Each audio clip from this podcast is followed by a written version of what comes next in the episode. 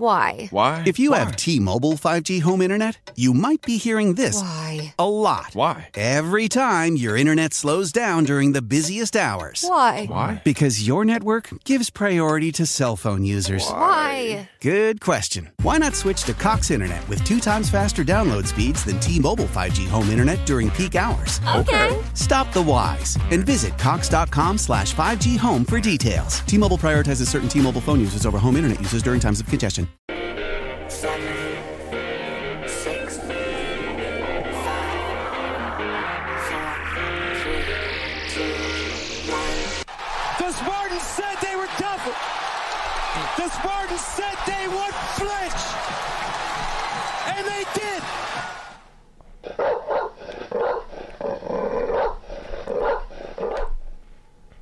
And welcome to another episode of the SD4L show. Back. I'm Justin Thind. go. I'm here with my co-host Matt Sheehan. Matt, how you doing today? Great, Masters about to start up. I mean, we're thriving right now. We got a great guest on today's show, so it's all all great vibes here. Right Great now, vibes. Great, vibes, obviously, because Michigan State in the offseason now, recruiting is picking up. Sure, that's Got right. got a great commitment earlier this week from four-star shooting guard Kur Teng, top 40 kid from Haverhill in Massachusetts. You know it. Yep. So great vibes there. Another target, Jesse McCulloch, told me he'll be announcing on April 20th. Looking like it's um, good vibes there as well. So Michigan State recruiting, Look just go. like in the last cycle, turning it up, staying on it, and um, you know why not have insight from someone that's responsible for a lot of this recruiting give it a success? shot. Let's give it a try. Great idea. Great idea by us. Do we have someone? I think so. Hopefully. Do we get to him right now? Let's go. Let's get Joining it us today, right Let's off go. the top on the SD4L show, is Michigan State's Director of Recruiting, Jon Borovich. Jon, how you doing today? Good. Yeah. Thanks for having me, guys. Thanks, Justin. Thanks, Matt. Yeah, for sure. So, for the audience that doesn't know, which shame on you, first of all, but if you don't, Jon has been at Michigan State for, um, I want to say almost a year now. He came from Northwestern, where he was the director of recruiting there. Um, Bloomfield Hills native. He played at Central Michigan, where he was a two time captain. After that, he went to work for Coach Montgomery um, at Northern Illinois, where he was the um, associate head coach. So, been around the sport for well over 20 years in the coaching industry. So, brings a wealth of experience. It's obvious why Coach Izzo hired him. But, Jon, with all that said, I guess the first question kind of that it makes sense to ask is what exactly do you do as the director of recruiting? That's a good question, Justin. Uh, thanks for all that. Um, thanks for making me feel old. I appreciate it. but no, um, you know, obviously it covers a lot of different things in recruiting. Um, you know, working for Coach Izzo and, and being a part of our staff is something I'm really grateful for the, the opportunity to, to be a part of uh, Spartan basketball. So yeah, I mean, the, the job entails everything and uh, anything recruiting, right? Anything you could imagine. Um, obviously, this time of year, there's a lot going on with, with the transfer portal. So, always uh, keeping that um, in the forefront as much as possible. But yeah, it just, you know, the, the organization of our staff, um, you know, trying to make sure that we're doing a good job getting a, a head start on, on the underclassmen when it comes to recruiting, which I think has, has helped us here in a short period of time. Um, but ultimately, uh, just you know, keep our staff organized, try to be as efficient as possible, and uh, brag about all things that, that Michigan State basketball is, Yeah. and hopefully continuing on the championship way that that Coach Izzo has over the last 28 years. And for a player, what is the beginning of that recruiting saga? I mean, for you guys, do you just go on to Rivals? Do you go on 24 7 Sports and look at whoever a five star is and call them? or are you just, you know, hanging out, loitering at AU events? Or, like, how does this process begin? For most of these kids, obviously it's a little different for each one, but for the bulk of it, how does this begin? Yeah, Matt, it's it's evolved, right? I mean, Yeah. over the year, it really has changed. But um, but yeah, I mean, ultimately, the process begins for most of these prospects June fifteenth, following their sophomore year. Right, June fifteenth is the magic date that the NCAA has come up with, where we can contact them, right? Gotcha. And so that that's what we do. We we build our list based off everything that you're talking about. Some of it is you know really old school, like word of mouth, high school Okay. coaches, connections, you know, people that we know in the industry. But yeah, I mean, there is some value, obviously, and and two four seven, the the repo- recruiting publications that are put out there, a lot of scouting services. Um, so that's where we we draw a lot of it. Um, we do our staff does dive into a lot of film. So we'll watch kids as early as freshman, sophomore year in high school, but usually it starts June 15th following their sophomore year where we initiate contact with, you know, our prospects. You know, we have an A list, we have a B list, and we have a C list. And, and we just go from there. We divvy it up amongst the staff. Um, you know, the assistants are assigned to be the, the point man in the recruitment. And it's our responsibility as staff members to know when to bring in Coach Izzo and, and uh, when we need to bring him in to, to try to finish the deal. Gotcha. So, Jon, when you are in the early phases, um, in addition to kind of being in the lab and grinding tape and finding out everything you can about the, the kid as a, as a player, the other component of it, I would imagine, is the character test and making sure that he is someone that's coachable. And as we know, Coach Izzo has a very passionate and energetic coaching style. So you don't want someone that's going to enter the portal after the first broken clipboard. So how do you how do you make sure? I guess because you can't just go down there to his practice and kind of yell at him and see if he can take it. So how do you guys kind of make sure that someone can handle the coachability and is a culture fit? Yeah, and I, I saw your guys' show the other night. I think it was Jackson. You guys had Carson. yeah, that was a great one. segment. Done that really. Um, yeah, I mean that, that's a huge part of it. I, you guys follow our, our program really closely, so you guys have heard the saying "OKG," our kind of guy. You know, that's something that Coach Izzo's been talking about for a long time, and, and that is part of it, right? Like we want guys where, where character does matter. Uh, coach does really emphasize work ethic, right? Like he's, he's old school like that. Like that stuff really matters. Talent is important. There has to be a certain level of talent in order to play at a place like Michigan State. But you already said it. In order to be our kind of guy, you do have to have that character. You have to have that desire. You have to have that drive. And you have to have that intestinal fortitude that it takes to play for somebody like Coach because he is going to push you. And we make that perfectly clear during the recruiting process that, you know, if, if you're not super competitive, if you don't want to maximize who you are as a student athlete, the Michigan State's probably not the place for you. And, and that's okay, right? I, we want to figure that out early. Uh, the best thing in recruiting is for somebody to say, yes, I do want to be part of Michigan State basketball. But the next best thing is for them to say, no, we're, we're not interested. And that way we don't waste our time and we don't waste theirs. Makes sense. Yeah. Yeah, no doubt. Well, I mean, you didn't get a lot of notes for the last class, the 2023 class. Any recruiting site you look at squarely in the top five. Many of them have you guys in the top three as well. I mean, so the talent is off the charts, but what really impressed me was just how early you got this class locked up. How important is it to lock up a class as early as you did for the 2023 guys? And I, I guess just how were you able to do it that, that quickly?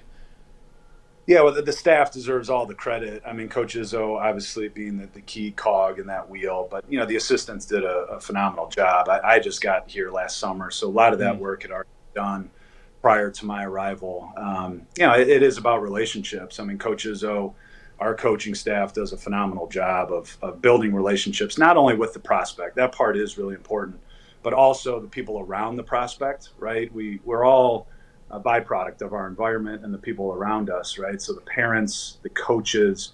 Uh, I was blown away when, when I got back here. You know, Coach Izzo and, and all of his greatness, the amount of time that he spends with not just the recruit, but the people around the recruit, whether it's on the phone, in person, when they're on campus, all those things really go a long way. So, yeah, I mean, obviously with the 2023 class, it's a class we're, we're really excited about. Um, guys that are well rounded. We think they fit uh, each other very well, and then obviously fit us and, and our program and what we're trying to do moving forward. So, yeah, it's it's a class that uh, Spartan Nation should be excited about, and uh, I know we definitely are excited to start working with them. Definitely. So, Jon, one of the things that, as you kind of said off the top, right now, everyone's pretty much just refreshing the portal, seeing all these guys enter in. Michigan State, 40% of their starting lineup last year, you guys, you guys had uh, from the portal, Tyson and Joey, obviously. But at the same time, the foundation, the core, everyone was homegrown for the most part. It wasn't a program that's bringing in tons of guys every year, like a revolving door, and then struggling with chemistry, like another program in the Big Ten. But that's neither here nor there. The question I have for you is how do you guys balance um, adding a piece here and there versus maybe losing your culture, possibly? What is your approach to the portal, I guess? How would you articulate your overall approach to the portal? Yeah, I, the, the the portal is is a factor, right? We all know that. Um, you know, we'd be naive in college basketball not to be a part of that. But yeah, I think ultimately, coach, um, the foundation is laid with development, right? And coach wants to continue to develop guys. He wants to continue to recruit high school players. Um, you know, we had talked about that in the last question, Matt, like the 2023 class and getting them done early. You start that process when they're sophomores in high school, right? And so that is where the, the relationship piece really is different because you're developing that relationship over two years, right? The transfer portal, a lot of times those relationships, it's like a shotgun marriage, right? It's literally two weeks. You know these people and they're making a decision. And how well are they really going to know you and how well are you going to really know them, right? So that's something, again, you know, you can't plan for everything, right? And and planning and projecting down the road has gotten a lot more difficult in our profession to know what your roster is going to look like in the spring.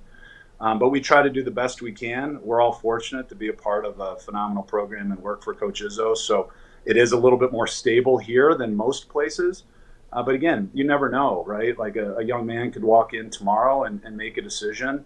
And if, in fact, that does happen, where you do have a hole in your roster, that is just another way to potentially plug a hole, right? I don't know if you want to plug five holes, right? If you have five Yeah. holes in your Yeah. boat, that could be a problem. but one, that's that's more manageable, and, and and two, and so forth and so on. Yeah. So, yeah, I mean, that, those are those are legitimate questions. The transfer portal is something that you know some programs have had a ton of success with, but obviously there's a lot of programs out there that haven't been able to make that chemistry work. That's right. And I got another portal question. This is for the people like me that live 90% of their lives on social media. We're scrolling Twitter, and all of a sudden we see, hey, um, transfer portal guy X has uh, interest from these schools. And of course, you, know, you don't have to name names. I, I'm sure you don't. Um, but what does that mean, like when a school shows interest in a portal kid? Like, does that mean you guys just sent him a text really quick? Does that mean that he's in Izzo's office right now on the phone with Joe Tipton at that very moment? Like, what does that mean? Shows interest in the portal because that could mean anything in, in my mind. Yeah, it, it really could, and and there's obviously varying levels of interest, right? Like, did they level, level of interest in us, right? Have they initiated contact with us? Have we initiated contact with them? Has it been directly to the prospect, or has it been uh, to somebody that knows the prospect, right? Gotcha. So there's varying levels of, of interest and what that means. Uh, we, we all know there's a certain uh, element of salesmanship when it comes to recruits wanting to boost their stock, right? Yeah. And by Yep. saying Michigan State is recruiting me, that's going to help their stock, just like it would if they mentioned whatever UConn or Right, San sure. Diego State, anybody that Yeah. comes from a program. You know, guys are going to see that, just like you, Matt. A lot of assistants this time of year are on social media following what other programs are doing. Uh, when they see that, it is a highly competitive industry. They see, oh, geez, Oklahoma's recruiting this individual. I'm at Texas. I'm going to make sure that hey, we're involved with this individual as well. So, Gotcha. yeah, there's there's some of that that going on when it comes to uh, interest. You know, Yeah, there's sure. all different. Sure.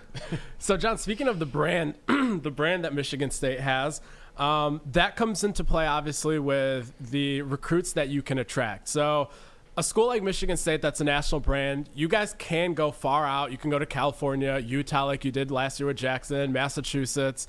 But there's also obviously the Midwest flavor of the program, the Midwest roots, the in state recruiting. How do you guys balance being a national brand, but also prioritizing the Midwest where maybe kids can visit more often and maybe it's easier to land some of those kids? Yeah, I mean, coach's uh, success speaks for itself, right? I mean, the the state of Michigan, the four hour radius from our campus, that, that's going to always be our home ground and, and the area that we're going to recruit the hardest.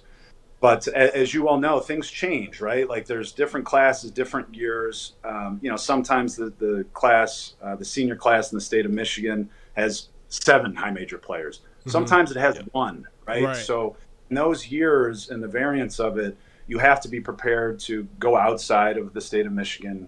Obviously, you- you start off in the Midwest, and if that those pieces aren't there for what your roster needs are, then you're going to have to branch out even further. And and the, the country, and we all know this, and, and life, it's gotten smaller, right, because of everything we're talking Right. about, social media, television, right? Like Michigan State is on national television all the time. The Big Ten Network does a phenomenal job of getting our brand out there. It's going to get out there even more with UCLA and USC coming into the league. Mm-hmm. So that's going to expand our recruiting territory even more. and we talk about this all the time as a staff. Like it, it's you know things have changed. Not kids don't go to your traditional high schools all the time, right? Right. Like there is this flux of talent that has entered the prep school circuit. And again, those kids might have been in Michigan and now they go to school in Florida or they go to school Yeah. in Texas, California, or Las Vegas, right? And so those kids have ties to the Midwest. We're, we're definitely going to try to tap into that. Um, and if they don't, Coach Izzo and, and the brand of Michigan State, like you said, Justin, is, is a national brand and even international to a certain extent where you can really spread your wings and, and get out there and go after the guys that fit us best. Yeah. It's time to put Jon on the hot seat here, and you've talked a lot about Oh. the staff, of course, Tom Izzo, you know, the, the coaches. Let's talk about the players, though. Which player do you think is the best recruiter on this team? Where you guys have a visitor on campus, you give him to player X, and you're like, this, this is in the bag. Like this is all. This is done. Yeah, that's a great question. It, it really is hard to, to pinpoint one guy, right? I'm not going to Sure. try to, uh, you know, pull any punches here and avoid the question. we, we do have a, a phenomenal group. We really do. And Yeah. that, that is one thing that's really stood out to me in, in my short time here. Obviously, I, I was a graduate assistant here 20 years ago, and, and the culture was really set back then. Um, you know, Spartan Dogs really do a phenomenal job of recruiting future Spartan Dogs. And our staff really taps into our players. We listen to our players. When those guys spend time with our recruits, uh, we know we have a really good chance of getting them. Um, our guys take a tremendous amount of pride in the recruiting piece. And obviously, there's a lot to sell, right? And there's a reason why you see former players coming back the way that they Yeah. do. Like, you know, you, you hear all this talk about brotherhood and all those things. Like, th- this is real, right? This is a, a genuine thing. It is a family culture. You see it every year on Alumni Day. These guys are proud to be Michigan State Spartans. They love bringing their families back. They love being a part of the program. And so, yeah, when it comes to recruiting, like that's one of the things we always say to recruits is all you need to do is come here and spend 24 hours with our guys, and we have a really good chance of, of landing that that future prospect. Yeah. So speaking of coming there, um, these days with social media and stuff, I'm guessing official visits have changed from back when you were taking your official visits. So, what is what has been some of the ways that official visits have evolved recently? Yeah, I mean, it's um, yeah, you know, the, the the I would say that you know the dinners, the, the time together, like all that stuff has, has always been consistent over time. Uh, you know, I, I think that one of the biggest things, Justin, is like just like technology, right? Like Right. the the things that you can really show. Obviously, our facility upgrades and all those things are off the charts. Uh, the alumni locker room, all those things. But yeah, I mean, just you know, like our social media people, Kara Kay and, and Julian, like they, they do a phenomenal job of putting things together. Like, you guys had a really cool intro. I give you guys props on that. I don't know if that's Owen or who that is. Yeah, shout out Owen. video you guys have. But like when we sit in our theater and we can present some of the video stuff that we can now show and like you know whether it's pictures of the aircraft carrier and videos of, of those types of things the champions classic right? We're going to maui in 2024 um, obviously all the past uh, success that we had with like final four runs and all those things like those are really really impressive things when you bring a kid in for an official visit and that's how we started right? They come and see the magic johnson statue coaches out there to take pictures with them and then we bring them right into the theater. That that's a great way to, to start off a visit, whether it's unofficial or official. But you know, again, at the end of the day, Justin, it- it's not about the bells and the whistles. It's Yeah. it's more about the Jimmies and the Joes, and our guys do Right. a phenomenal of recruiting Yeah. those guys when they get here. And last thing for me, uh, it's one comment, one question. One comment is I, I can fit in a ball bag uh, if I, there's room on the plane to Maui in 2024. I will get there by any means necessary. Uh, and the question is, you know, you, brought up that you were a GA however many years ago. We, we don't got to talk about how long Just ago a this couple. was. That yeah, like five years ago. We'll call it that. How has Izzo changed over that time that you were a GA to where he is right now? Or is the answer just simply put, no, he hasn't? Yeah, I mean that that is the uh, the greatness in coach, right? You know, I, I um, when I talked to him about coming back here, you know, his his passion, his his desire, his hunger, um, his his drive to be um, you know, to, to have one of the best programs in the entire country is as strong as it's ever been, right? And so, you know, when you're coming here as, as the director of recruiting, you know, those are those things are important, right? Because those are going to be the same questions that prospects will ask, that coaches will ask, that parents will ask. And so, yeah, I mean, I, I've been asked that question a lot, Matt. Not to take away from your originality of, of your question, but Yeah, really. but no, creative, I, you know, think about it, when I was here before. It was after the initial three straight Final Fours Yeah. in the national championship run in, in 2000, and um, it was kind of cool to. oh no. I think it's possible that coach's battery has died. No, there he No, is. uh, No. you guys, Coach Izzo is calling. I, he must be watching the show, guys. He just, he never just missed was an calling episode, me. so perfect. Yeah. Yes, excellent. Yeah, you should I might have just take lost that. my job, guys. Yeah. If you guys are hiring, let me know. Yeah, I think so. Yeah. Sure. Well- I don't think No, it was that but- bad of a show, but yeah. yeah, yeah. No, but seriously, Co- Coach is, his Yeah. passion is as strong as it's ever been. Yeah. Um, you know, just uh, really fortunate to be a part of it. Um, you know, and I, I think the one thing that you know he talks about now, maybe even more so than he did then, was like how much more it is about like the players, not only how they're performing while they're here, but what they're doing after here, right? Like he wants those guys to pursue their dreams, whether it's the NBA, um, playing basketball, not playing basketball. Like he genuinely cares about the lives that they're going to live once they live leave here, and that that's something that is probably even stronger now than it was 20 years ago. Yeah, great, great stuff. Jon, last question for me. You've been very, very gracious with your time. So, um, you've been recruiting for a while now. Do you have a either a wild story, a funny story, um, a last minute like kids switching up? Like, what is your number one wildest recruiting story? You can leave the name out, you can leave the school out. Do you have anything that comes to mind, or no? Oh, geez, yeah, that's tough. Uh, uh, we can talk maybe off air. Uh, but no, but yeah, I mean, it's, yeah, I, I think one of the hardest parts about recruiting, right, is like that, um, you know, that, that midnight hour, right? You know, where, where the, the kid is, is said, I'm in, I'm coming, you know, super excited to be a part of your program. And, you, you know, you've been through it enough, right? It, you know, for, my, for me, it's been 20 years where like it's never really done Sure. right? Like you never feel like that ink is is dry enough yet, right? And so um, I, I really feel for the football guys. Like obviously I've never experienced it, but like all the Yeah. flipping that takes place, like I, that I don't know if I can handle that because for us it, it very rarely happens. Yeah. And uh, unfortunately, the the one or two times that it has happened in your career, it just you know not only are you bummed out because of all the sacrifice and time and energy and Yeah. resources that you put into it, but you, you just feel like you've let your staff down, right? Sure. Like you've let Yeah. your your teammates down, like you've let the program down, and that that's the hardest pill to swallow. So yeah, I mean, without you know throwing anybody under the bus, Right, like right, yeah. Right. It happened recently, and and uh, you know before I was at Michigan State, Yeah. but but those are difficult days, man. When you're an Yeah. assistant and you got to go in there and you got to tell your, your head coach that like, hey, this kid, even though he said he's coming, Mm-hmm. is no longer coming.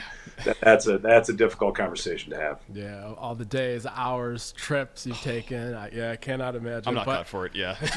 I'm not. Jon, we really appreciate your time. I know before this, we didn't, not myself, the general public, like we didn't know as much about Michigan State's philosophy and, and all that. So you've given us great insight. Um, you guys have had great success, and I'm sure you will continue to, based on how it seems in the future. And uh, appreciate all your time. We have one request, um, if you can return the favor, and that's can you please get Coach Izzo to make a Twitter? Oh yeah, well if, if I can do that, I can uh, I can probably pull a rabbit out of a hat, right? Yeah, that that will be the day. I, I don't know if uh, you know how would he handle that, right? Like after all the scrutiny that he's given to social media, he would have to Yeah. delegate, right? It would have to be Garrett. It would have to be somebody else running that handle. Maybe you, Justin. Maybe you, would- you would delegate yeah. Yeah. You imagine, imagine coaches are just tweeting gifs and emojis cryptically to take shots and stuff like that. Just Ha- Oh, it'd be it'd be great. yeah, Marty gets a double double and he just tweets out like a middle finger to Yeah, anyone the, that called for a Porter Center. all Going right, to the Jon. Thank you so much for for all your time and all your Thanks, all your Jon, Jon. insight. Yeah, I appreciate it, guys. Thanks for everything you do for uh, Michigan State and our program. Not you as Thank well. you, Jon. Thanks a lot, man. Appreciate it. Great stuff. I, I just never get tired of hearing the Izzo has like renewed energy Yeah. and you know that he still has the same drive and everything. And I like know. we, we've heard that throughout the years. And like the first time I heard that maybe like three ish years ago when we all thought that he was getting old it's like of course like what else is he gonna say you know? Like yeah of course everyone's gonna say oh Izzo's got the same drive. But like I believe it. Like Oh. uh, one hundred percent. Now I believe it. Uh, whether it be just his actions or just the the tidbits and the tales that you hear Yeah. from everyone else. Like yeah, results recruiting wise. uh, of, uh, yeah, Mm-hmm. of course. Um, let's talk about recruiting right now, actually, because uh, t- we, we couldn't talk about it with Jon. Right. We can talk about it with us, though. That's right. 2024. That's right. I've been using this phrase the entire week. Started the class with a bang. With Kur Teng, that's right. God, that is so Mm. Cringy, but I'm gonna say it anyway because I'm very excited about it. This it, this is how you start a class with a bang, though. Another top 40 kid. That's right. Um, got how many of those is MSU gonna be getting here in the last few cycles? So, uh, Justin, take us to the church of Justin Thind right now. Kur What is this squad getting with Kur Teng? With Kur Teng, Michigan State is getting a knockdown shooter, Love a it. three level scorer. Love it. He does not waste any steps or any dribbles. No. Very fluid in how he comes off of screens and doesn't waste time with the release. So you're going to see a kid that maybe doesn't even need more than like 11 dribbles in a game to score 20 points by the time he hits his stride. You know how Klay Thompson a few years Sure. ago used to have those games where he'd score like 58 points on like seven dribbles? Yep. That's kind of his style of play. Obviously, I'm not saying he's going to come in and score 58 points, but No, I heard you. yeah, You'll hold is. it against me, I'm sure. so yeah, Kur is that kind of a scorer where he doesn't need to be initiating the play. He doesn't need to be creating the shot for himself. You give him a screen, you give him a set, you give him space, he will make the defense pay. Um, he is athletic enough to develop into a plus defender. Okay. Um, in terms of, I guess, slashing and, and driving to the lane, that's probably the one place where he's probably going to try to develop here in the coming coming uh, months and years. But from day one, he can come and shoot the basketball from all three levels, and he's going to give you scoring and plus athleticism and most likely plus defense from day one. And you know, this is actually a, a quip that you had. This was in a group chat. Um, but you said like he he starts his shot before he even gets the ball. Like that, that is how quick he is with the shot Mm-hmm. Yeah. here. And I don't know. You think the kind of offensive sets that MSU has been running under Tom Izzo the last two decades don't fit his game perfectly? Mm-hmm. Yeah. The coming off pin downs, Yeah. Mm-hmm. a little bit of horns, sets action. You know, coming off screens. Okay, ball's gonna be right in your chest when you come off this curl, and oh. That's going to find the bottom of the hoop here. So, yeah, it's almost like this guy was made in a lab Yeah. to play in a Tom Izzo offense. Right. So, absolutely love to see it. And I just love the emphasis on shooting, not Yeah. just with Kur Teng, but you know the last few classes as Yeah. well. I mean, Gehrig Normand, okay, solid shooter. Jeremy Fears, his shot is coming along. Xavier Booker got a solid stroke, and Coen Carr, Mm-hmm. athletic freak. And the one thing that he's really grown the last year, well, is that shot. And Yeah. Look, Michigan State, incredible recruiting class in 2023, top three class. They got another good one coming in, most likely in 2024. And I feel like that sometimes you get these great classes, and everything that's r- like written about them is like great athletes. Awesome Yeah. length. They're good Right, right. rebounders, is solid, but uh, lacking in their shooting. But that's okay. Mm-hmm. And like eventually, no, that's that's not okay. You need to put the ball in the hoop. Like I feel Yeah. we're getting a little too far away from the game of basketball here. Yeah. And then like you see a Kentucky team with five five stars, and then well, one of them can kind of somewhat shoot. The other one are just athletic freaks, Yeah. and they're aced out of the tournament because well, oh, Right. they couldn't shoot the ball. Yeah. who'd have thought? So yeah, it's nice that you know shooting is being emphasized. Hundred percent. Very well said. I think um, with what Michigan State is doing in terms of fit and complementary pieces Is lovely. Uh, Yeah. yeah. Jon touched on it a, a little bit there. As that was one of the themes that that stood out to him from this class, but. If you look at the class, you have a dribble drive point guard that can initiate the offense in Jeremy Fears. Yeah. Then you have surrounded him with a athletic slasher that just would keep defenses on their toes on the back cut in Coen Carr. You have a shooter in Gehrig Normand. You have a shooter in Xavier Booker. And now in this next class, you have Coen Carr, shooter. You have possibly committing uh, to Michigan State on April 20th, Jason McCulloch, shooter. As, as much of a shooter, he is the definition of a stretch four. We can, I guess, we can talk about him a little bit now. Sure. But Michigan State, Ohio State, um, pretty much any of the Midwest Big Ten schools you can think of, they're they're all over there vying for his services. Alabama is in the mix as well, but. Um, he he told me April 20th is the day he will be announcing his commitment. I have the crystal ball pick on Michigan State. Um, his game is there are probably better comparisons out there, but I guess to keep it familiar to Michigan State fans, kind of a Joey Hauser with more length is Okay. kind of his style of game. He's not going to go create his own shot um, by by taking it to the hoop or crossing people up. You give him space on the outside, he will make the shot, and he'll probably be a plus defender compared to at least compared to Joey. But you're going to have shooters all around Jeremy Fears for the next three to four years, and athletes at the same time. So It's just like we're getting so excited about next season, 2023, but there's still excitement to be had after in 2024. And you want to talk Jalen Haralson in 2025? No, I just kind of do. I, I wouldn't say no, but yeah, man, it's uh, it's looking nice here. So yeah, Yeah. I, again, I, I I thought I heard rumors that Tom Izzo and his recruiting are dead. but, Somebody, uh, yep. So I don't know. That the rumors of, of his demise, Matt. greatly exaggerated rumors. Justin, let's go. So yeah, no, that's a great way to start a class right there. And again, it, just like we talked about with Jon uh, with the 2023 class, Yeah. they got it locked up early. Mm-hmm. Kur Teng also locked up early, and Yeah. uh, I like who they won uh, his um, commitment Yes. uh, over. You know, okay, Providence kind of out of the mix there. All right, with Ed Cooley going down Mm-hmm. to Georgetown, but Rutgers is they're building a solid class for 2024. Like I know that on paper it's oh yeah beat Rutgers. Like I don't know they already got a top 10 kid signed to that 24 class.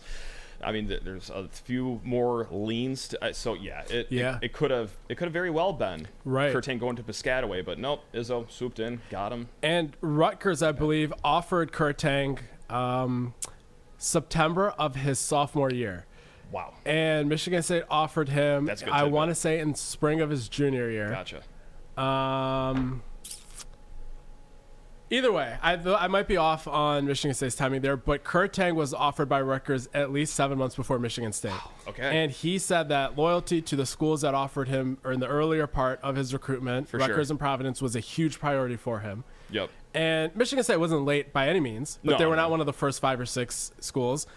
The work that Coach Izzo and, and Coach Wojcik and, and, and Jon and, and all these guys on the staff, they outworked a lot of those staffs. They Yep. kept relationships consistent, communication consistent, and they basically grinded out another win with relationships and the things that matter most. Kur had a very low drama recruitment. He was all Very, about yeah. he was he was about a couple of things: family feel and offensive fit. You, all, all he mentioned There is felt like a family, and he loves the pin downs they run at Michigan State. Yep. It was those pillars. It wasn't flash. It wasn't this. It wasn't that. And they got this wrapped up pretty quickly. Not bad. Not Yeah. bad. And we'll see you uh, April 21st. Hopefully, good news with the Jesse McCulloch uh, Yeah. commitment right there. Still some good schools to beat out. Uh, Yeah. Alabama, yeah, they're going to be tough to take down. I believe he Yeah. got an Indiana offer not too long ago, but they did not make his Final Four. Is that? I believe I'm- that's correct. Okay. Indiana not making a Final Four. Imagine that. That's uh, crazy. I just thought about that one. Well done. You like that one? Thank you. um, but yeah, that's that's uh, all I got to say for basketball. That's all I've got to say as well. There's a strapping gentleman at this desk that came out with a great piece on football. That's right, not just football. Ki- no, no, you don't have to keep looking. It's, it, it, it's you, JT. Uh, of the 2022 signing class, uh, you, look, they're still babies. Those are still young kids in the football program. But boy, did they do some growing last year. Uh, by and large, because of there was a lot of injuries ahead of them, and also there was playing time to be had. So, JT. Check us in with the 2022 recruiting class for our football Spartans, please. Definitely, Matt. So this is a topic that I was most interested to kind of look into as spring camp got underway. Uh, Michigan State's 2022 class. This is their first full off season in the program. Obviously, a lot of them early enrolled last time, but Yep. for the class as a whole, this is their first full off season. This, to me, was the first class of the Mel Tucker era that was going to be kind of scrutinized and kind of held accountable to hit on. Mm-hmm. Because the 2021 class mel came in recruiting for a program that was 27 and 24 he was recruiting in a region he had not coached in previously in years over zoom so he did not have any in-person relationships in that region. And he came in late. And i know people will say it's not late. He came in 11 months before signing day. For a Oh, lot so of, late. a Yeah. lot of these kids Right. have already visited a school three to four times Yeah. by that point. So situations were not ideal for Mel in the 2021 class. A lot of some of those kids transferred out. An- another few might not hit. It is what it is. 2022 was really where the onus was on to hit. And so far, based on everything that kind of we've heard at 24/7, my colleague Corey Robinson, Stephen Brooks as well, it seems like there's a lot of optimism here. So let me just, I guess, run through kind of and give sort of a recap on on what we're hearing on a lot of these guys. But really you're looking at a class where the defensive back group and the offensive line unit, those are two groups where they will probably be the foundations for their respective sides on the ball in the coming years. Mm-hmm. You have Dillon Tatum, Jaden Mangham, and Malik Spencer that all could start in the middle of the field if they had to. We'll see if they bring in a portal safety in, in the spring. Right. But those three could start in the middle with Tatum as the nickel and the other two I mentioned at safety. You have Caleb Coley, Malcolm Jones, who are vying for the two deep in the playing group. Malcolm Jones, possibly the backup nickel to Dillon Tatum. Maybe he wins the job. I don't know. Caleb Coley right there in the outside corner conversation. That's five defensive backs from the same class that by the time they're redshirt freshmen or true sophomores are in the thick of things Yeah. offensive line wise. We unfortunately saw today Gavin Broscious um, suffered a knee injury, so I guess his timeline is a little murky, but he has all the tools long term to, to still be a success. Obviously, no question about that. Yep. You have Ashton Lepo, who since Michigan State took his commitment has gained 40 pounds. Yeah. You have Braden. Miller, who was wildly underrated. Yep. He had he was a take at Stanford, at Michigan, at a lot of schools. He canceled a lot of those visits to commit to Michigan State. Coach Cap did a phenomenal job finding him and securing him. He is in the thick of it for one of the offensive tackle backup spots, Gotcha. right in the two deep. Um, Chris Phillips, he's in the thick of it for the right guard spot. Him and Geno Vandemark in that two deep right there. Those guys on the defensive back group and the offensive line, that's kind of why I was saying they are kind of the backbone of the class. They're all already in that two deep conversation. Now Love you it. start branching out from there. Katin Houser, we've talked about Katin a lot on this show. Sure did. Not much more to say there. He did very well in the first scrimmage. Was the best quarterback out of the three in that scrimmage, definitively. Gotcha. And we'll see what happens in the rest of the spring camp in the fall. But no reason to think he's not a hit. Project Mm-hmm. everything he was projected to be. He's on pace for that. You have Jack Nickel blocking tight end as he came in.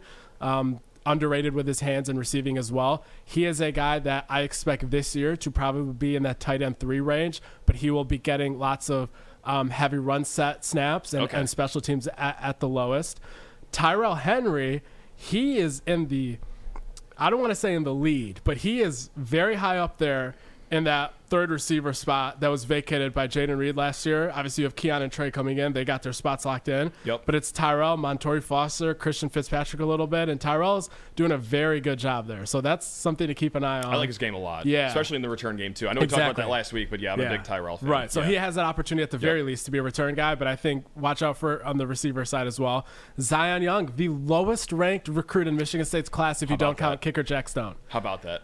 158 snaps, I believe, last year. Yeah, not bad. Yeah, just, j- what a find there. Not even, don't even need to say much more than that. He's he's going to be a fixture in the defensive line for a long time to come.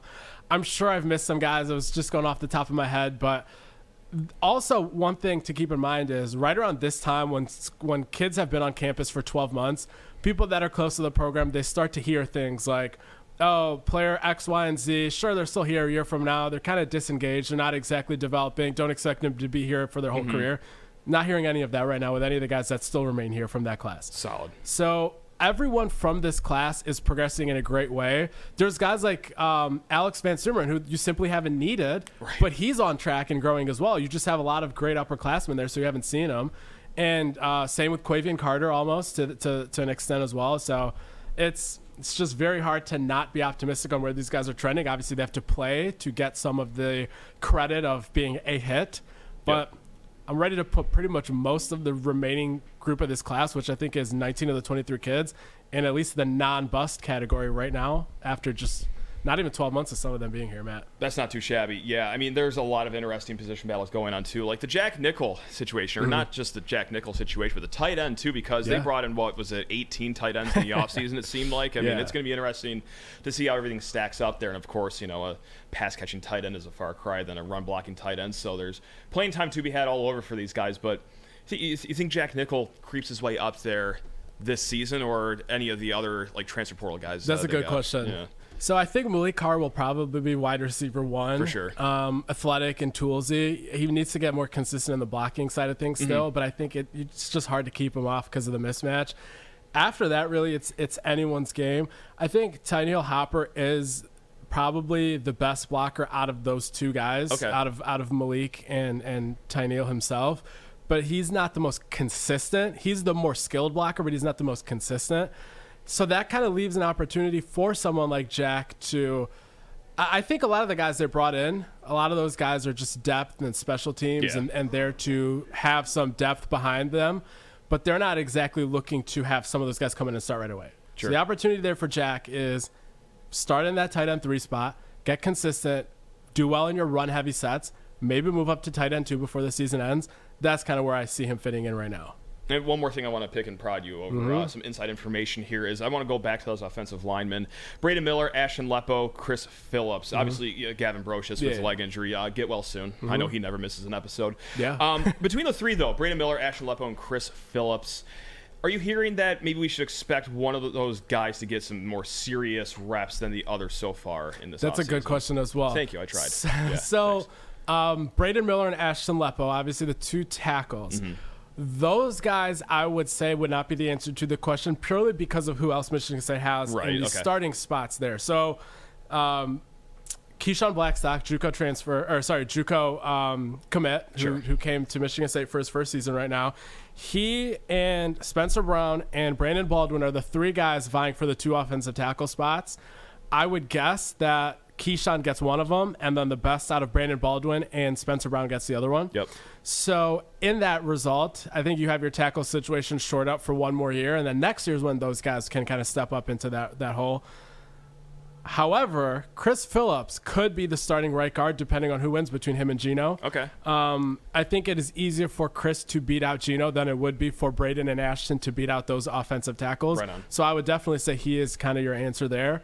And um, great size, obviously, came in at 6'6", 320, I believe. And skill refinement and technique refinement has been the, the story with him so far. So opportunity is there. and we're gonna hit on this a lot more next week, but uh, just you know, this is like a dress rehearsal to this question. Yeah. But number one thing you're looking for at the spring game as we go in there, I. Okay, I'll answer this for you. Uh, to see if it's a game first yeah, and foremost. or if it's it's just called a drills, but spring kickoff, Matt. The spring kickoff Bonanza Palooza 2023. That's right. But let's say it is a game.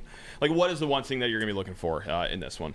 Honestly, I'm going to be looking at the offensive line Okay. because of the fact that last year there was not an offensive line to look at at the spring game. Small problem. Yeah. Yeah. Uh, kind of the reason there wasn't a spring game last year. I believe it was like four scholarship guys and two walk-ons that were healthy for that game, and that's not an exaggeration, I believe. Sadly, no.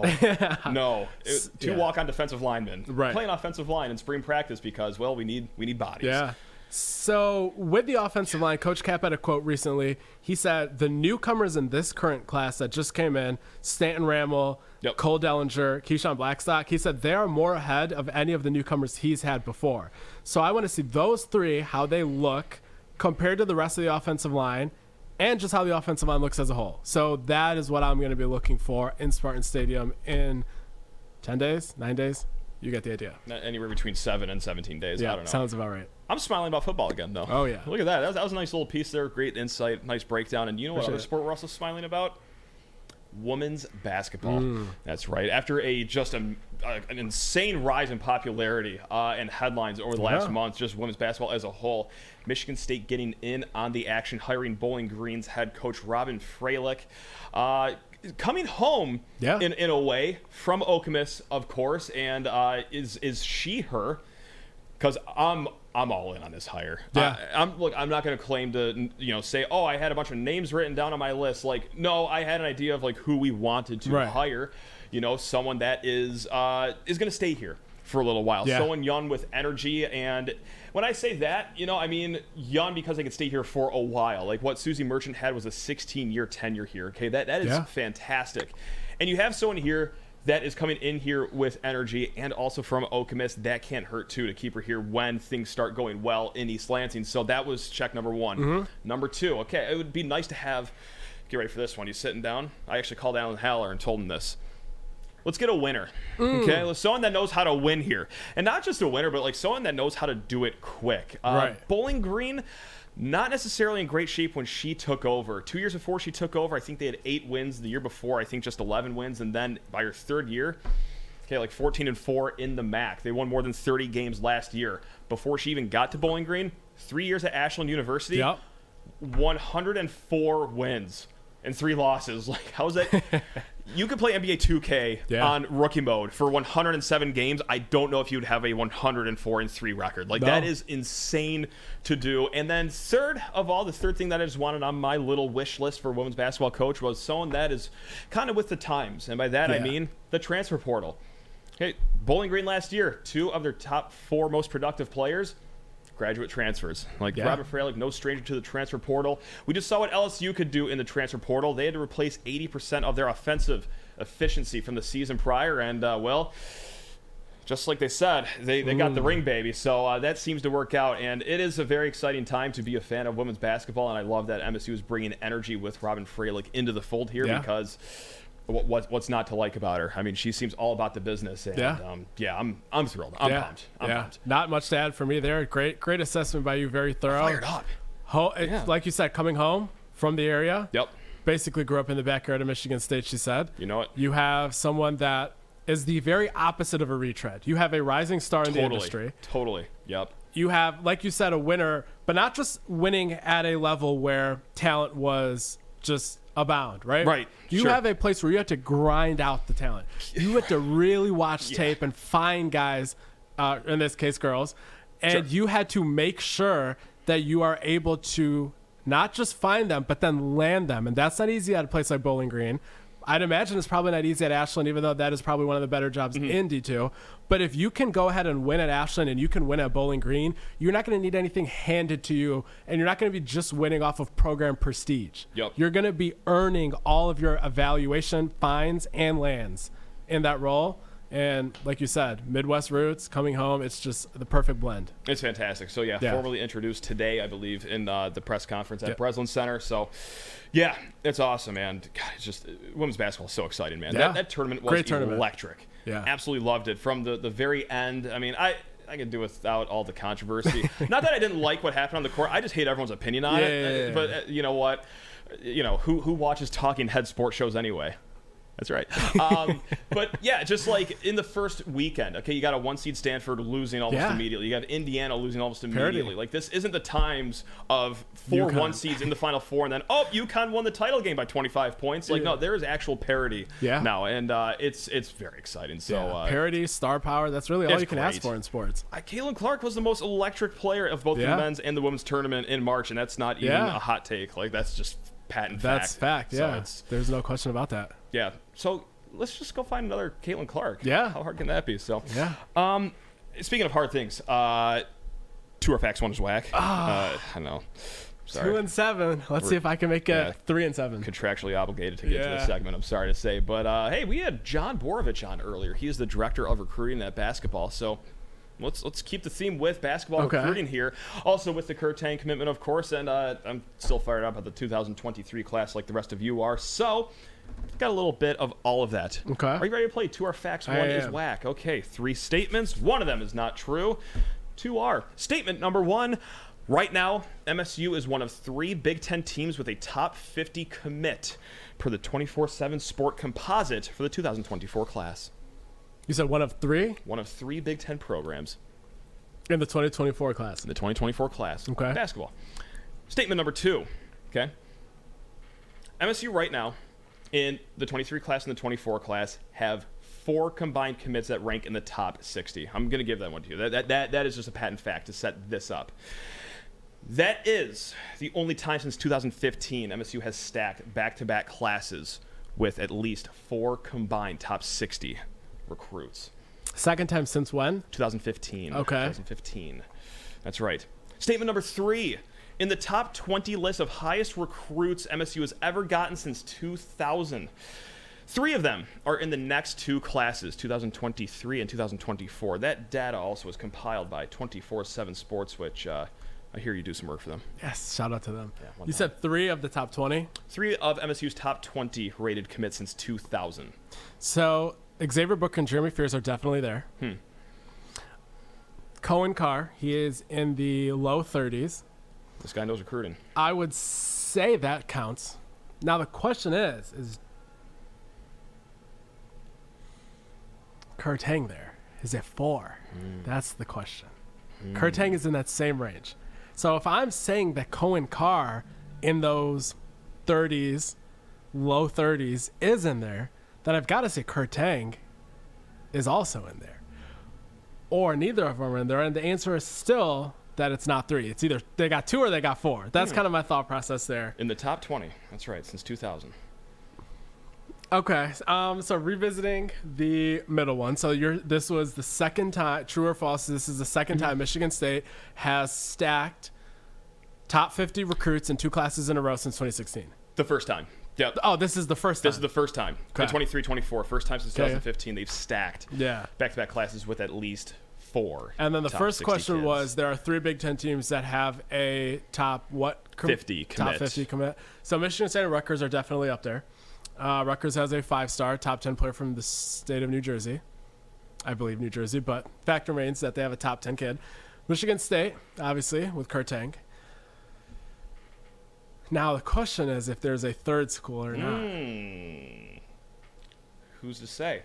I'm to say, actually. I got the answer in front of me. So.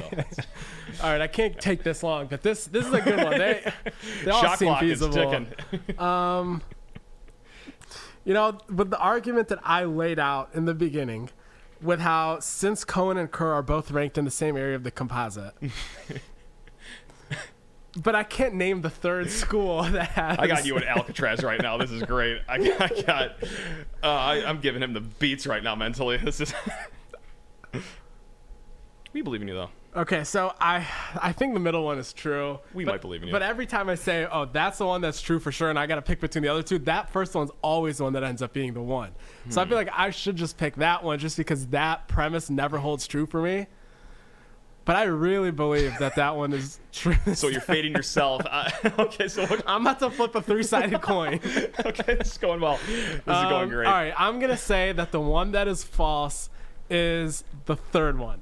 The one that's false is the third one. Yeah. Shoot. Unfortunately, that one is true. Uh, the one that was whack was the statement this is the first time since 2015 it was the middle one that was whack uh, because this is actually the second time since 2015 MSU has stacked back-to-back classes with at least four top 60 kids. The 2016 class and 17 class had Miles Bridges, Cassius Winston, Langford, Oh, yeah, Ward, yeah, yeah. Jackson. All five of those guys were inside the top 60. Um, right now, uh, it's it's Coen Why Carr. I, I don't know why I thought it thought of it as 2017 because I thought since that class was how I was processing that question in my head. I'm like, all right, so they There were had a lot the of words in era. that question. Yeah, there were a no, lot of words the wording one. was great. I don't. I just ignored the wording. Sure, okay. And for some reason, I was thinking, all right, so Bold. obviously you had the golden era of recruiting with Miles and ja- Jaren and all that. And so he's asking about since then. Yeah. That was that was done by me. And the, the so the other true two statements right now, MSU is one of three Big Ten teams with a top 50 commit in the 2024 class. Uh, Airious Bailey, uh, he's the number five rated kid going to Rutgers, and then Junie Mobley. 42 ranked commit going to Ohio State. Um, I looked this up at about 3 p.m. today, so unless anyone committed in the last six hours, um, that still holds true. And then the other true statement in the top 20 list of MSU highest recruits since 2000, three of them are in the next two classes. Xavier Booker is the number three rated recruit since 2000. Uh, Jeremy Fears is MSU's 11th best, also the best point guard that MSU has gotten like since 2000. So that's, I mean, Yeah. we've got some good point cards here. Yeah. So he's the top one, and then Kur Teng sneaking just inside the top 20. He is number 18 on the list. uh, Mm, so Coen Carr did look this up. missed? He's 24. Coen Carr's Oh, 24. interesting. So right outside the cutoff line there. So um, recruiting uh, is is doing. Yeah. I think okay. I think okay. Call me, Yeah. call me brash, call me arrogant, but I think it's just going a little, a little fine in Yeah. East Lansing. So thanks for playing. Two are facts. One is whack. I hope you enjoyed your time. I don't think you did, but better luck next week. Um, I cannot wait for uh, next week. I'll do like spring game as my theme, and I'll dig up stats from like the 05 spring game. That like, will be impossible to. it's gonna be great. It is going to be an electric factory. Disappointing. Three, no, Yeah, two and eight, I believe. Right, two and eight is the record. I I don't want to say it out loud. Yeah. Now, I'm, at this point, I'm just hoping that after the next two, I go three and nine. What a shame. What a shame. I feel like that sometimes. Almost every week. Almost all of the I like times. that's- Almost all of the times. Is that it, Matt? I think that's all she wrote. Yeah. I or believe that I is can talk conclusion. about Masters for two hours if, if you guys want to stick around. Just tell me who I should bet on. One person. And we'll call it a day. I like the value on Tony Finau. he's been playing really good the last year as Okay. well. Um, if you want a long shot though, uh, Min Woo Lee is very exciting. 24 year old Okay. kid from Australia. Uh, 24 year old kid from Australia. 24 year old from Australia. so like he's just young enough to like not be scared of, of Uh-huh. what is at stake like he's he's young and dumb and he's great at golf so it's Okay. like i don't even think the pressure will get to him Oh, that's a Um, good. That's a good that is theory. com- yeah, it's insane analysis, but like this kid, yeah. So uh, good value on him. You can get him at like eighty to one, or sometimes like ninety to one, depending 90 where you to look. one. But yeah, um, so if you don't show up next week, we know you retired and moved to Boca. I am on a yacht. the next super booster of the FAU Owls. You, oh, let's go owl up, baby. Let's go. No, I'll dump all my funds into the Spartan Dog for Life Fund. That's right. We're getting everyone here. Everyone. We're going to sign a 15 man basketball class for 2024. If I have anything to say about it, it's going to be sensational. Never gonna have a need for the portal debates again. Oh heavens no! Oh, you want to go to the portal? Fine, I got three more five stars on the depth chart behind you. Yeah, please. I'm, I'm actually begging you to go. So yeah, that's how it's gonna roll here. Once Min Woo Lee snatches that green jacket this weekend, I got so many bets out for this weekend, man. It, it's disgusting. Like I. I, I I do the opposite of act like I've been there before. I just get way too overexcited for the Masters. By the time the first tee shot goes off tomorrow, I will have bets on 37 golfers. I think like it, and five pools. Uh, yeah, it's no, no one cares. I'll stop talking. Yeah, that's me with the so Super Bowl. It, it's like Okay. Yeah. there's like 53 guys on the active rosters on each team, 106 guys. I have like 119 different guys to score a touchdown Yeah. prop bet. Yeah. And then what I do is then I just retire from Yep. betting until football comes back around because I'm like oh and whatever on baseball Yep.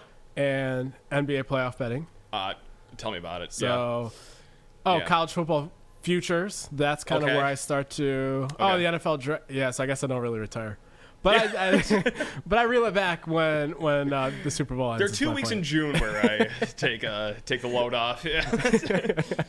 yeah, God, just like, we should have a gambling segment on here, and then the like show, strongly just- urge everyone to cut against the grain of Yeah. whatever we say because what we are sharing is just horrible advice, terrible advice. Um, Jason Day, I also like too, twenty-five to one. So Is there anyone left that you don't like? Yeah, that's a good question. Who don't I like? uh, for some reason, Jon Rahm doesn't fit the eye, which he will win by seven strokes. Yeah, now, doesn't he have like the fourth best odds the or something yeah. like that? Yeah, th- third or fourth. He keeps on flip flopping between him and I think Justin Thomas. But um, God, I'm just so excited. Uh, I I can't wait uh, to lose my entire 401k on Masters betting. Hey, one thing is, if you bet on every single person that's uh that's in the competition, you can't lose. can't lose. Can't lose. So I will bet on every single person but Jon Rahm. And then when he slips that green jacket on, I will be um, living in a halfway house uh, with no regrets. So I, I can't wait. And with that, I'm Justin Thind. That is the soon to be broke Matt Sheehan, and Cheers, everyone. we appreciate you tuning in, and we will see you next week. I made a strong batch this time. Just water with a lemon.